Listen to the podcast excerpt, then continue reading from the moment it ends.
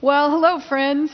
Uh, as most of you know, our senior pastor is from Minnesota, and he thinks we should never cancel weekend services. But we finally convinced him, as we were talking about this storm, that it's actually a blizzard. And it might be a good idea if we kept folks safe and told them to stay at home. So while we were talking about that, uh, we decided to bring our team together and to provide an entire worship service uh, via video for you to help you so that you can worship uh, as the people of Mountain with family and friends this weekend, even if you get snowed in. So, welcome to our special Blizzard of 2016 service at Mountain. This weekend, you can wear, truly wear, whatever you want to worship. So, even if you're in your PJs, you don't have to comb your hair, you don't have to do anything like that. Uh, just settle in, and we're going to provide you the opportunity to experience everything you would uh, in a weekend service at Mountain. So gather your family, your friends, even your neighbors, uh, and settle in for a worship experience with us. So we're going to let you, uh, we're going to sing a little bit. We're going to let you hear a message from God's Word. We'll even be able to experience uh, celebrating the sacrifice of Christ together by sharing a communion. As a matter of fact, at some point, you'll probably want to pause the video and step out and grab some bread or crackers and some juice. Uh, we'll share that together a little bit later in the service. And as always, when we gather on the weekend, we'll even give you an opportunity to give offerings as part of the worship.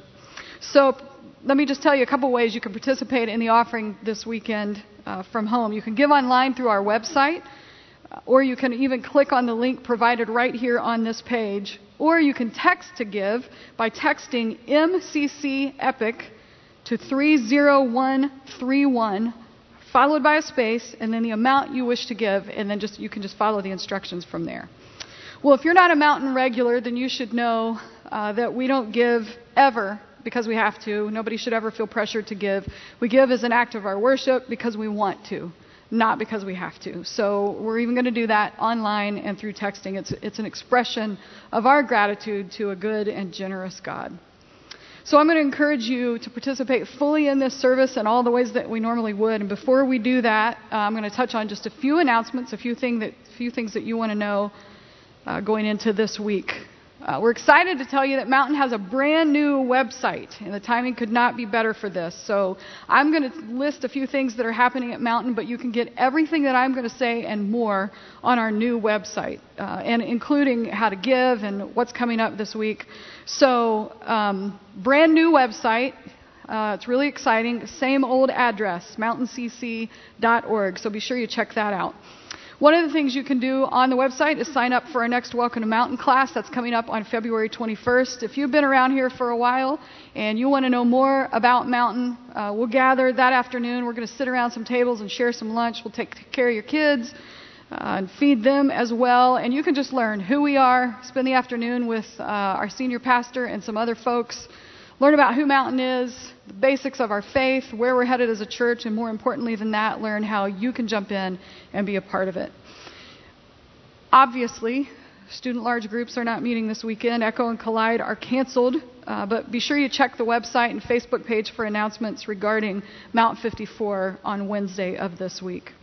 Two great events coming up I want to mention to you for women and one for men. Uh, the first is Girls Night Out. Ladies, I'm sure that after a few days at home, you won't want to miss this roaring 20s good, good times. Coming up this Friday night right here on Mountain Road in the New Life Center. Uh, don't miss that. You can sign up for that online. And then also for men, No Regrets Men's Conference is coming up on Saturday, February 6th. Another exciting thing happening uh, again this year is the special needs prom. It's called Night to Shine. It's sponsored by the Tebow Foundation. It's happening at Mountain again this year. Uh, and the vision for that night is just to provide an unforgettable night full of faith and hope and love and joy for the amazing people in our community who have special needs.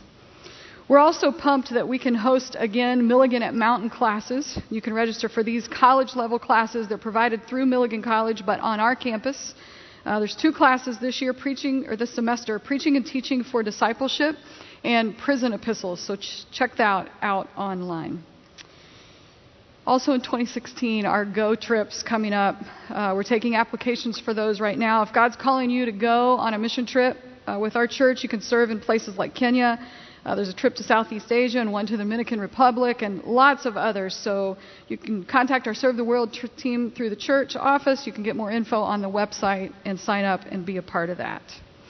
Okay, so now I'm going to encourage you right there in your PJs, uh, settle in, open your heart, worship fully. Nobody's listening to you sing uh, except for God. So let yourself be fully engaged and join us for worship. So here we are in this unique, crazy, cool way together, worshiping our God. Let's do that together.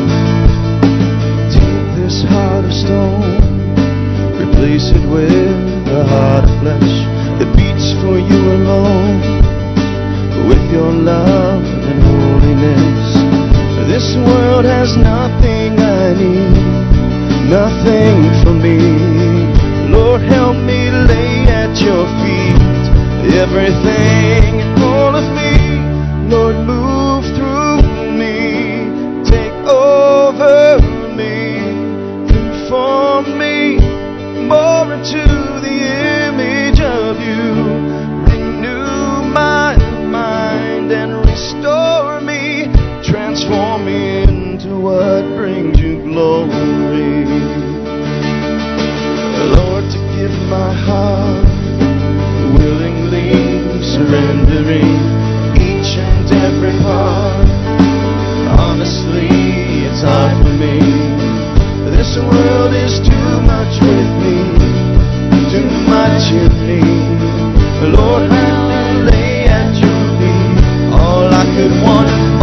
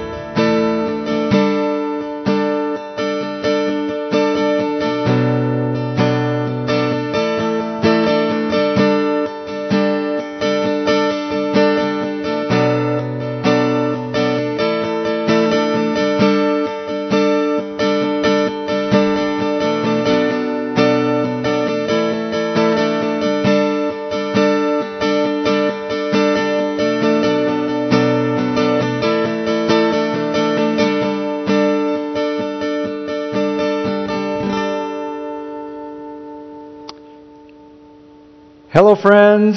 It's good to see the mountain people, and it's good to be with you wherever you might be.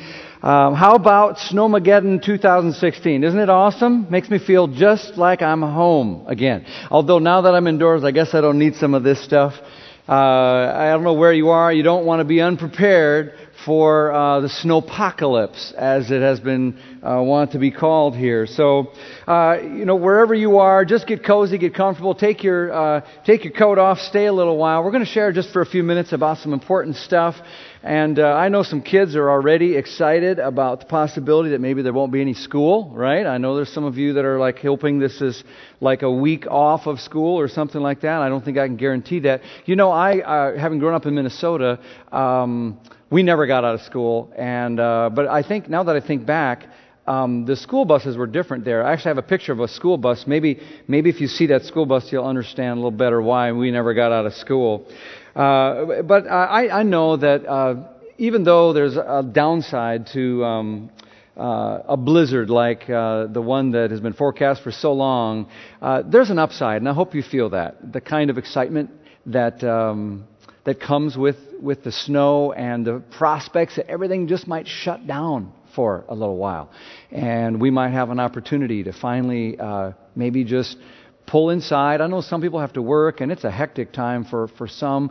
But for a lot of you, I, I hope that many of us just feel a sense of rest, and maybe we can slow down, stay inside. Some of you are going to take your first nap uh, that you've taken in a long time, play some family games, you know, uh, eat some bread, drink some milk, and use some toilet paper. You know, that's what we do best during, during these times. Make the best of it. We're going to make the best of it and make the most of the opportunity uh, in our house. We're, we're not only going to just maybe make some family memories, we're hoping uh, make some money on this. And I've made a little sign that I'm preparing. Uh, go ahead and show the picture of the sign, and, and maybe you'll see uh, that's uh, going to be our key to raise enough money to get to Cancun, I hope, uh, selling some unassembled snowmen. In all seriousness, we really do want to make the most of this opportunity uh, with the snowstorm when churches all over are canceling. We just want to pull together a little bit and do something other than just, you know, eat and sleep in and binge on Netflix. Let's spend some time together with the Lord in our homes or wherever you are watching this, talking about God for the rest of us. We kicked off this series last week,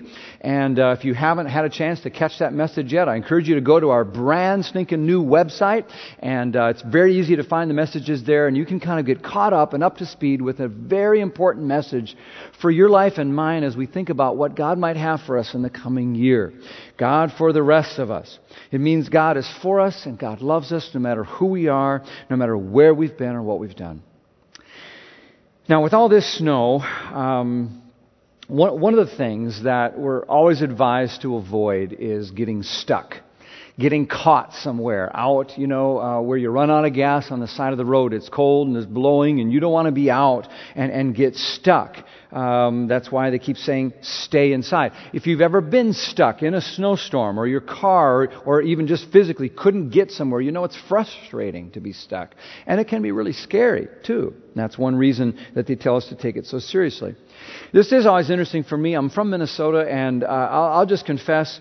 Um, it is different culture there in terms of snow. You learn to drive in it, and if you shut down every time it snowed six or twelve inches, well, we'd never get anything done or go anywhere. They have better plows and all of that, and most people kind of learn how to navigate in the snow a, a little better there. But what that leads to is a kind of attitude, and if you've been around me, you're probably sick of it. You know I'm a snow snob. I am a snow snob. I, I um, I have a hard time taking it seriously and getting all ramped up about a little snow here and there. And it's kind of an arrogance that comes out um, uh, because it kind of is this belief that I never have any problems in the snow. And, uh, uh you know, in Minnesota, we just learn to keep going and we push, push, push. I got stories I can tell you about drivers, you know, blizzards I drove through. And that's kind of what Minnesotans do. They brag about things. You know, it's like, oh, I know it was terrible, but we made it. We went ahead and got in the car and can tell you about the time I was with a friend in my Subaru and we got, we got stuck in this little ravine with, with snow. But we just dug ourselves out. About an hour and a half uh, later, we had dug several uh, feet and just pulled right back up on the road, you know, and, and just the way we made it sound is, yep, no problem. We didn't get stuck at all because we worked our way out. There was that time, though, I was with my friend Phil, and we were in his uh, blue Ford Pinto. Some of you old timers remember what a Ford Pinto is. It was a like a go kart worthless little car, like, like a snowmobile with a tent over it. Terrible little car. And uh, we were out driving. We were trying to get somewhere on time. We were involved in this competition. We were in high school at the time. And a really cold day, and it snowed a lot, but they'd plowed the roads, and so the ditches were full, but the roads were clear. And we were going along, and something happened with Phil's right front tire, and it kind of pulled off the road, and the next thing we knew, it happened so fast, we got sucked down into that big ravine, the ditch, right by the side of the road, and in an instant, all we could see is white, and we were buried in, in this complete, completely covered. About all you could see from the top was the, the antenna of that little blue Ford Pinto sticking out.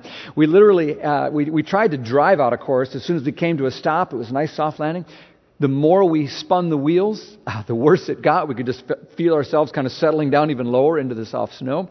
And uh, we literally had to roll down our windows because you couldn't open them. It's too much snow. And we kind of had to tunnel out this way and then up. And uh, we got out there and we looked around. Boy, we were stuck. And there was nothing we were going to do to sort of shovel a little bit or get ourselves out of there. And everything we did to try to help just made it worse. And I think uh, all of us probably understand what that feels like in life. Uh, maybe spiritually, you understand what that's like. Maybe in a relationship, you know what it feels like to be totally stuck. Maybe in a habit or a cycle of behavior that you're experiencing or have experienced in your life, you know what it feels like to be completely stuck. And everything you try to do with your finances, with your health, just seems like it doesn't really help and maybe just makes it worse. Now, some people, they give the impression they don't have this problem, that they never get stuck, just kind of like I'm a snow snob and want to make you think I never get stuck. Well, you know what? I did, and I do. People with money, people with fame, people with beautiful bodies and picture perfect families, people with money in the bank, people with good jobs and straight A's all get stuck. Everybody does in life. And that's okay. It's okay to acknowledge it because it turns out that God is not a God for the perfect people who never get stuck, but God is a God for the rest of us, the ones who get stuck, however we get stuck. And I love how utterly realistic the Bible is about this. I was talking to Ethan about this, and he was like, Oh, tell him about Romans 7. And I was like, That's perfect. You know, Romans 7 is, is written by a guy named Paul, who, on the surface of it, is a guy that everyone would think today, Oh, there's a guy who never gets stuck spiritually. But he's very confessional, and we get to kind of hear his heart from this guy who looks like he has his act together say these words Romans 7, verse 14. So the trouble is not with God's commands, for they're spiritual and good. The trouble is with me. For I'm all too human. I'm like a slave to sin. You can relate to that, I bet. I don't really understand myself. For I want to do what's right, but I don't do it. Instead, I end up doing what I hate. Can you see that? Kind of that spinning of the wheels? We want to be our best version of ourselves. We want to go God's way and bring His will into my life. But instead, he goes on to say in the next few verses how it's obvious that sin is at work in each of us. And verse 19 says this I want to do what's good, but I don't. I, want, I don't want to do what's wrong, but I do it anyway. I try to go a new direction, I just keep spinning my wheels. And he sums the whole thing up in verse 21. Here it is I have discovered this principle in life that when I want to do what is right, I inevitably do what is wrong. I love God's law with all my heart, but there's another power within me at war within my mind. This power makes me a slave to the sin that is still within me. And then he says this Oh, what a miserable person I am. Who will free me from this life. It's so dominated by these things that I don't want to do sin and death. He's stuck. I'm stuck. And who's going to free me? That's his cry. That's his plea. And it's not fun. It's frustrating. And it's scary. And if you relate to that in any way, you've already broken resolutions of your year that were important to who you're going to become. And, and you already maybe have lost some hope about whether you can really change or the world is going to be different at all. That's what this series is about, God for the rest of us. We're actually using some of the material from this book by a friend of ours, um, Vince Antonucci. You can pick up a copy uh, when you come uh, back to Mountain at one of our campuses next. Um, but each week we're going to look at, um, and by the way, Vince is going to be here to join us in a few weeks, and you're going to love he- hearing him and how God flipped his script. But we're going to talk about the different ways that we get stuck uh, in the coming weeks. We'll talk uh, next week about dysfunctional families. Those, those parts of our lives that there are people we're bound to, but man, we just push each other's buttons and we make each other worse, and it just is toxic. Or addiction is another way we get stuck, so many of us. And we recognize we've come to the end of our strength and ability to change. Or how we sometimes get shame filled and just believe lies that we're not lovable anymore because of something in our life and we feel stuck. Or stuck because we're turned off by church or some Christians or what they've done. Or maybe stuck because I've got serious questions and doubts and skepticism lurking inside of me and I don't know what to do with it. Or just stuck because you just are at the same place you were last year. However, however you are stuck, know that it's okay because God is a God for the rest of us. If you're one of those people who never gets stuck, never has any problems, I don't have anything to say to you. But for the rest of us, for the rest of us, I have good news. I want to share just three awesome gifts with us today. Gifts from God that He gives to us when we're stuck. Tools, gifts, if you will, that come to us at those times when we really can't just dig out on our own. So you be thinking about those parts of your life, or maybe someone else's at the same time, where they're stuck. And we'll talk about these gifts. And the first one is this God gives the gift of Himself in this way that you have a Father who pursues you. When you're stuck, it's important to know you have a Father who pursues you. You know, that day when I was with Phil and we landed in the ditch with his Pinto, uh, we were out in the middle of the boonies in a ditch, and we, we didn't have car, you know, boots with us and stuff. We weren't really, really well prepared, and we, we wish someone had thought to invent the cell phone, but no one had in those days, right? Uh, there was no such thing. So we just sat by the side of the road, hoping someone would come by. Bad feeling. First guy we saw was someone we knew from church he was at the event we were supposed to go to, and he came back. And what had happened is Phil's dad, who was the preacher at our church, got to wondering if we had made it safely, knowing the roads were, were dangerous. He called ahead to that church, and they said, No, they're not here, and they sent someone back looking for us. And I can't tell you how good it felt, standing out there freezing, hoping someone came down that desolate road with our car buried in the ditch, not knowing which way we would walk to even get help, to know that his father pursued us in that way. And the beautiful truth is, friends, that every one of us has an incredibly loving Father in heaven who loves and pursues us in exactly the same way. Amazing. And the reason is, He's a God who never gives up. And so He chases us, not just some of the folk who climb the ladder of spiritual success and moral superiority and become those who finally step onto the floor labeled holier than thou. No, God pursues all of us. And chases us in a relentless, tenacious way. He's a seeker after us because he loves for us. And it starts this way at the very beginning of the Bible. If you open your Bible, the first page, Genesis chapter 1, you find Adam and Eve living in a relationship with God the Father. And yet they snubbed him. They went their own way. They asserted themselves against his will. It's called sin. And it ruptured that relationship. And what does God do? He pursues them. They run and hide. He pursues them some more. And from the beginning of the Bible to the very last page of the Bible, God is a pursuing God. And my friend, He is pursuing everyone hearing my voice right at this moment. He's pursuing me. He wants a deeper connection, and He's hoping to have a deeper connection with you as well. Are you running from God or running to Him? And I really believe that at every moment in our lives, we're probably doing one or the other. Don't you think that's true? We're probably running toward God with, with our heart and our mind and our life and our behavior and obedience, or we're running away from Him. So the first picture we have in Scripture from God is this God who never gets up on, gives up on us. Another beautiful one comes in the middle of the Bible in the Old Testament. It's a book of Hosea, and it's about a guy named Hosea who was a good man. He was a godly man, and God chose him to teach us all something important. One day, Hosea is praying, and, and God speaks to him and says, uh, Hosea, I need you to do something for me. And Hosea is like, Yes, Lord, you know, anything. And uh, God says, Hosea, I know you're single and all. And uh, uh, yeah, Hosea says, Yeah, I've been, I've been praying for a, a wife. And uh, Hosea, Hosea, God says, I, I have a wife for you. Oh, good, great, that's awesome. Tell me, how's this gonna how's this gonna work? God says, Well, you're welcome. Um, here's what I want you to do, Hosea. You know that local whorehouse downtown. I want you to go there, knock on the door, go on in, and you're going to find your wife there. She works there. And Hosea was probably as confused as your I would be about that.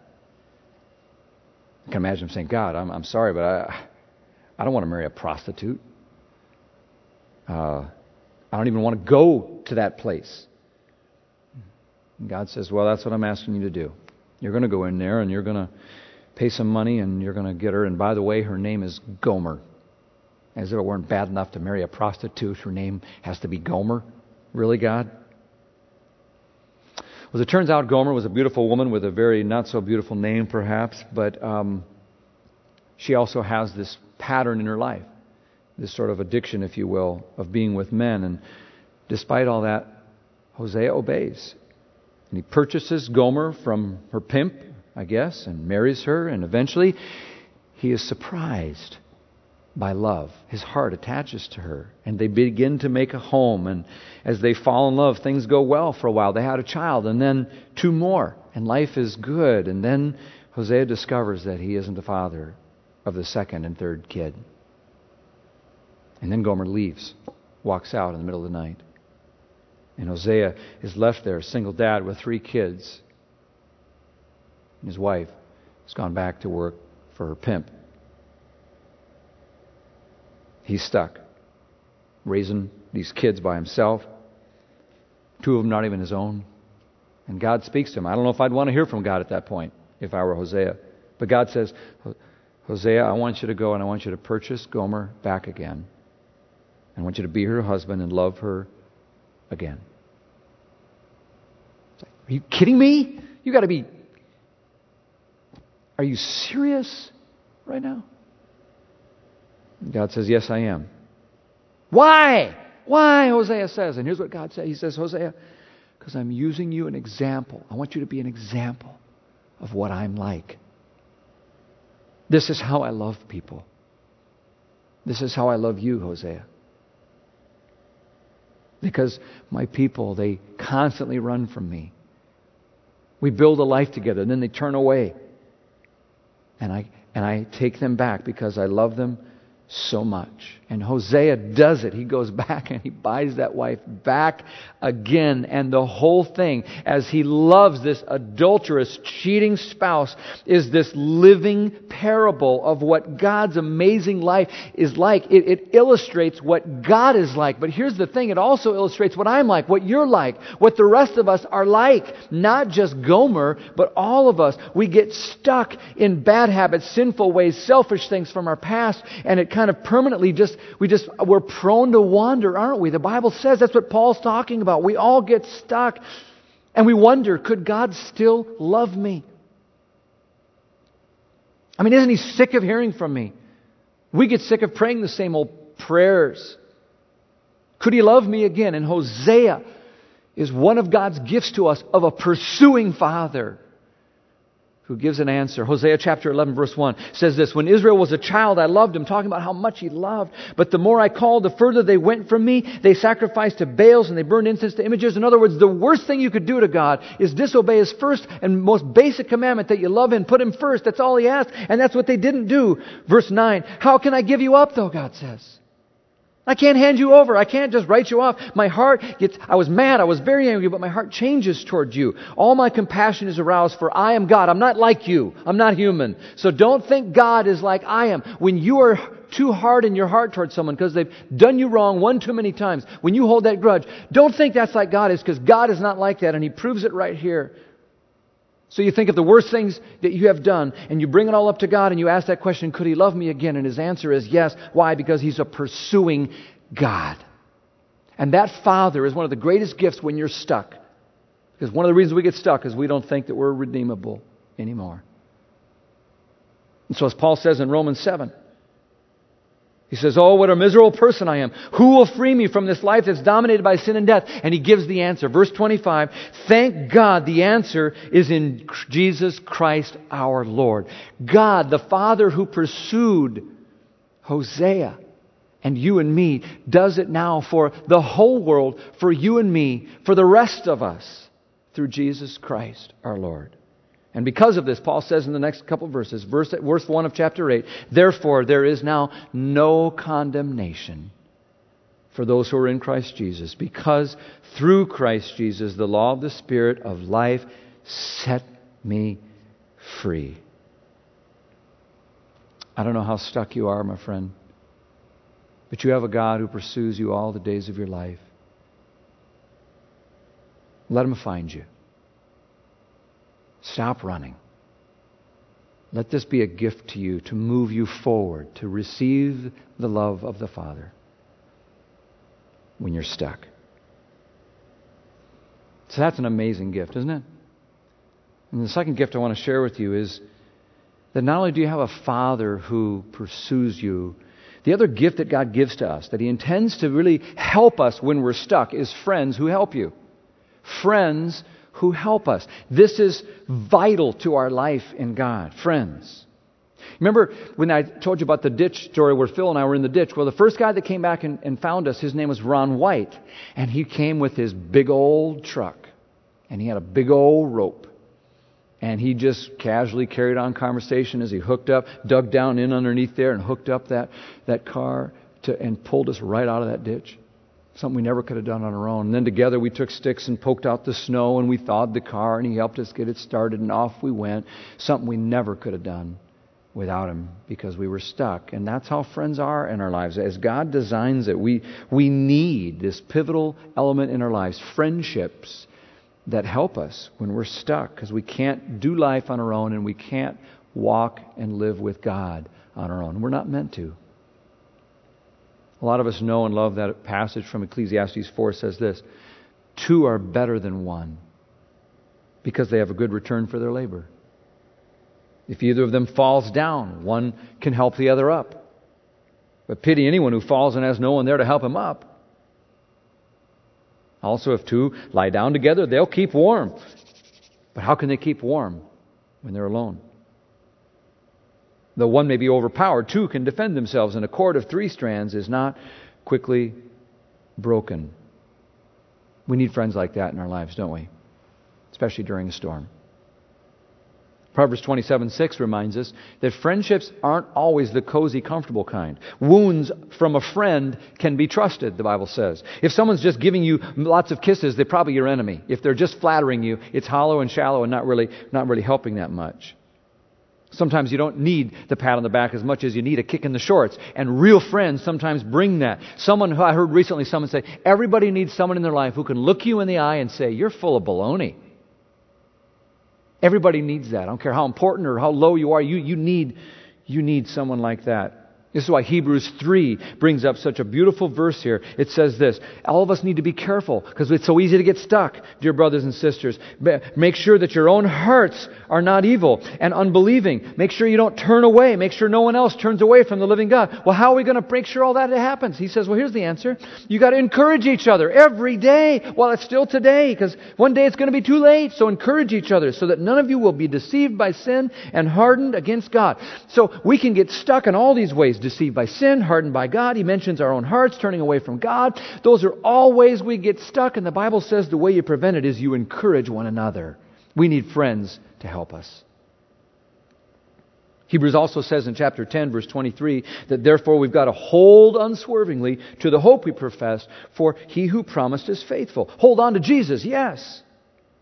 But also let us consider how we may spur one another on toward love and good deeds not giving up meeting together, as some are in the habit of doing during blizzards, but encourage one another, and all the more as you see the day approaching. Here's what I want you to catch spur one another on, like a, like a rider, a cowboy on a horse, driving the, the jagged edge of his spur into the rear end of that horse so that horse knows to move and to go. And I need friends in my life like that that say, You can be better. You need to move forward. You're falling. Let me help you up. It's not always harsh. Friends aren't always harsh. Let me give you another picture of how vital friends can be as you think about your life and how God has graced you with friends that matter and how maybe you need to nurture that in your own life. And the picture I'm thinking of is a little known guy from the Bible in the New Testament who played a very important role. The scene is Jesus, the last day of his life as he trudged through the streets of Jerusalem carrying his cross on his shoulders. He's already been beaten and worn over the intense pressure of recent days, the loss of friends, and now the loss of blood. He knows he's going to die, and he's at his lowest moment of his life. Can you see the moment? His strength is gone, and under the hot sun, he's there in pain, physically, emotionally people ridiculing him. I, I imagine that as he's walking, maybe out of the corner of his eyes, the throng comes mostly with jeers. Maybe there was a friend like his mother or, or Peter or John, and they lock eyes, but they can't help him. They can't do anything for him in that moment. He's stuck. He's alone. He's carrying his cross. And the Bible tells us in just one little verse that one of the soldiers grabbed a guy and said, Hey, you, carry his cross for him. He got sick of waiting uh, while Jesus kept stumbling and falling down under the weight of it. And so, at the point of a spear, a man named Simon of Cyrene picked up that cross and began to carry it. And together, the two of them staggered forward. And it's a beautiful picture of what friendship in the body of Christ is meant to look like. In fact, here's, here's a picture. It's an icon, a, a sort of old picture, if you will, that the church has looked at to remember that moment. And I love that picture because you see Simon there carrying the cross, and then his other arm around the shoulder of Jesus, draped to show the friendship that's there. At a crucial point of need, bound together by the beams of the cross, they walk the same road together. And I hope you have friends like that in your life. I'm so, so glad for the friends in my life that God has given me who walk with me and help me carry burdens that are too much to bear. We all need that. Had some beautiful time with our family over Christmas where we got together after all the gifts were open back in Minnesota, got together, my brother's wife and kids and cousins all together there in a circle, and we just shared how can we pray for each other this year? And tears were shed around that circle as we shared that. And I realized how blessed I was because not everybody can, can tell that about their family. But you know what? God gives us a family called the church because we so desperately need this help that comes from a companion when we're stuck, just like Jesus experienced. Even Jesus needed help bearing his burdens. And this is why Galatians 2 says we must bear one another's burdens. This is how you fulfill the law of Christ. As our friend Casey Stengel from our mountain family was buried this weekend, before the snow came, we celebrated at his funeral because of the friendships that he had in Christ. His family, together in the Lord, and the friends who were proud to carry his casket because they had bonded together and shared life with life and served their guts out together, serving the homeless and in other ways in this community. And I wish for every one of us that you have that. Someone like Casey had, someone like Jesus had in Simon Cyrene. Let me just give a couple of practical ideas for how maybe you could nurture some of these friendships. Maybe there's a friendship that you have that just isn't very deep. Maybe it's a small group relationship or a relationship with a spouse or a sibling or one of your adult children. But you both have a relationship with God and it's just not been given permission to go very deep and really help each other bear one another's burdens. Can I just suggest that you be the one to lead it there? To take that too often casual relationship to a Christ centered relationship or from a casual relationship to a cross bearing relationship. And here's how you do it simply ask with all sincerity, How might I pray for you this week? Listen fully and then pray. And it will take that relationship to another level. And you'll find people in your life like Casey Stengel had. Be a friend. Let others close. Dare to be vulnerable because, friends, we're all the rest of us. We're all the imperfect people. We're all people who get stuck and need help, and God gives us each other. Let's not miss it. Let me just share one more thing with you that will help us. It's a gift God gives us beyond just a father who pursues us, beyond, you know, friends who help us. But I just want to remind us that the best thing God gives us ultimately is our faith in Him, faith that carries you through. Because sometimes, what I've discovered in my life is sometimes that's all you got is a faith. Faith is the substance of things you can't see. It's things you're hoping for, but you don't, you don't ha- get to hold them yet. So you're, you're walking in the dark. That's what makes it faith. Belief that God is there when you can't see Him. Belief that God is real when others say He's not. Belief that God is at work when it doesn't seem that way. And this is one of the greatest gifts because this is the thing that sustains us through whatever stuck period you might be having an illness that won't leave, a habit that you can't seem to kick right now a family that just is so tense you want to just leave it, but you can't. Or whatever it is, a, lack of pro, a lack of discipline that makes you feel stuck, or you know whatever that image of stuckness that came to your mind earlier in, in your mind. That's the place that a faith in God, who pursues us in love, can see us through. Some of you remember um, that Reggie Jackson all time great Major League Baseball player, was actually a Baltimore Oriole, I think drafted by the Orioles in 1976. Here's a picture of Reggie Jackson and the manager. A lot of you know that. A lot of you guys are getting all, you know, all, all emotional uh, on us here. Some of you old time fans of uh, Oriole baseball. That's Earl Weaver, the manager of the Orioles. Uh, he had a rule in a certain game they went into. No one could steal a base without a signal from the manager. Nobody. Well, here's Reggie. He gets up, he hits a single, he's on first base. And he knew his skills, and he had studied that pitcher, and he was very confident that he could safely and successfully steal second base. He was sure of it. So he looked over at the manager, Earl, for, for that signal, and it didn't come. He kept looking. He was getting very frustrated because he was stuck on first base. And he was getting very angry. He was concerned that the game wasn't going to come out right. And so he got very frustrated and kept waiting and waiting. He wanted to prove his ability. He wanted to show what he could do. He didn't want to get stuck at first. But he couldn't believe it. He got no sign from Earl Weaver, and he was sure it was a mistake. And so, at the first good pitch that came, he took off running. And sure enough, he made it. He successfully slid in, safe by a mile, at second base. He was right. After the game was over, Earl Weaver came to Reggie and said, Reggie, I know what you were thinking. I know how you were dying out there at first base and felt like you wanted to try to help the team in the way that you thought was best. But let me tell you why I didn't tell you to steal. and why I wish you wouldn't have run on ahead. Let me tell you what it was like from my perspective. He said, The man up after you is our strongest hitter other than you. And I was really counting on him to bring you in, so we got a shot at winning this game. But when you stole to second, you left first base open. And when they saw that, they intentionally walked him. And there he was on first, with you on second. They took the bat out of his hands.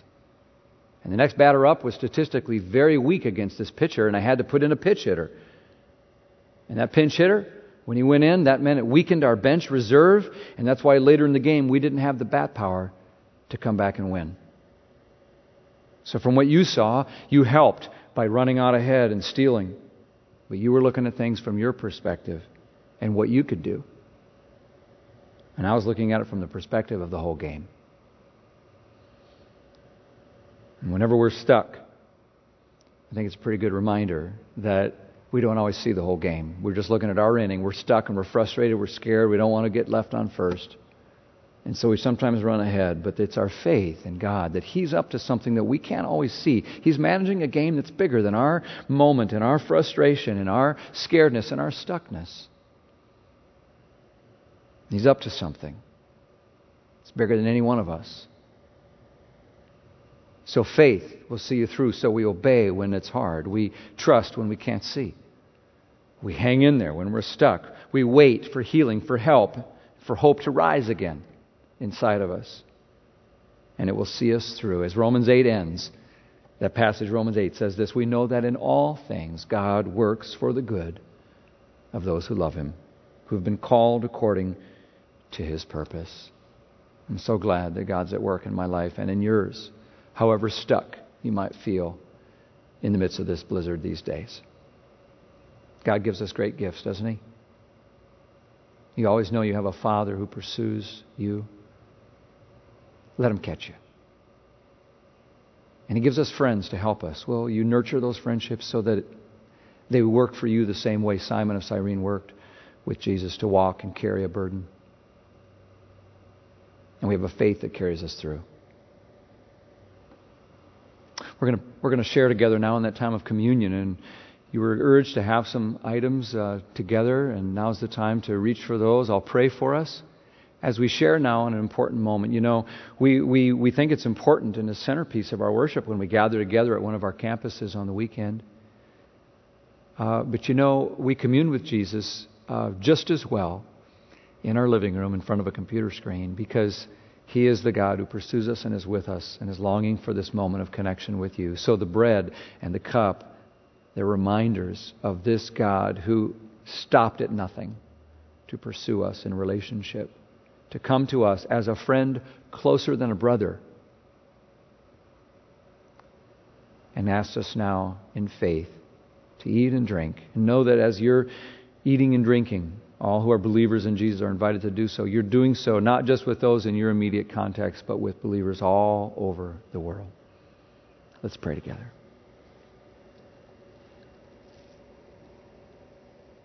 Oh God, we are so grateful to you for always loving us, for relentlessly pursuing us, and for surrounding us with your love through friendships and gracing us with people that point us toward you. And now we ask you, Lord, to enrich and deepen, strengthen our faith in you as we come to this place that's made possible because of the amazing grace of Jesus. Thank you, God, for loving not just some, but all of us, the rest of us. We pray this in the name of Jesus. Amen.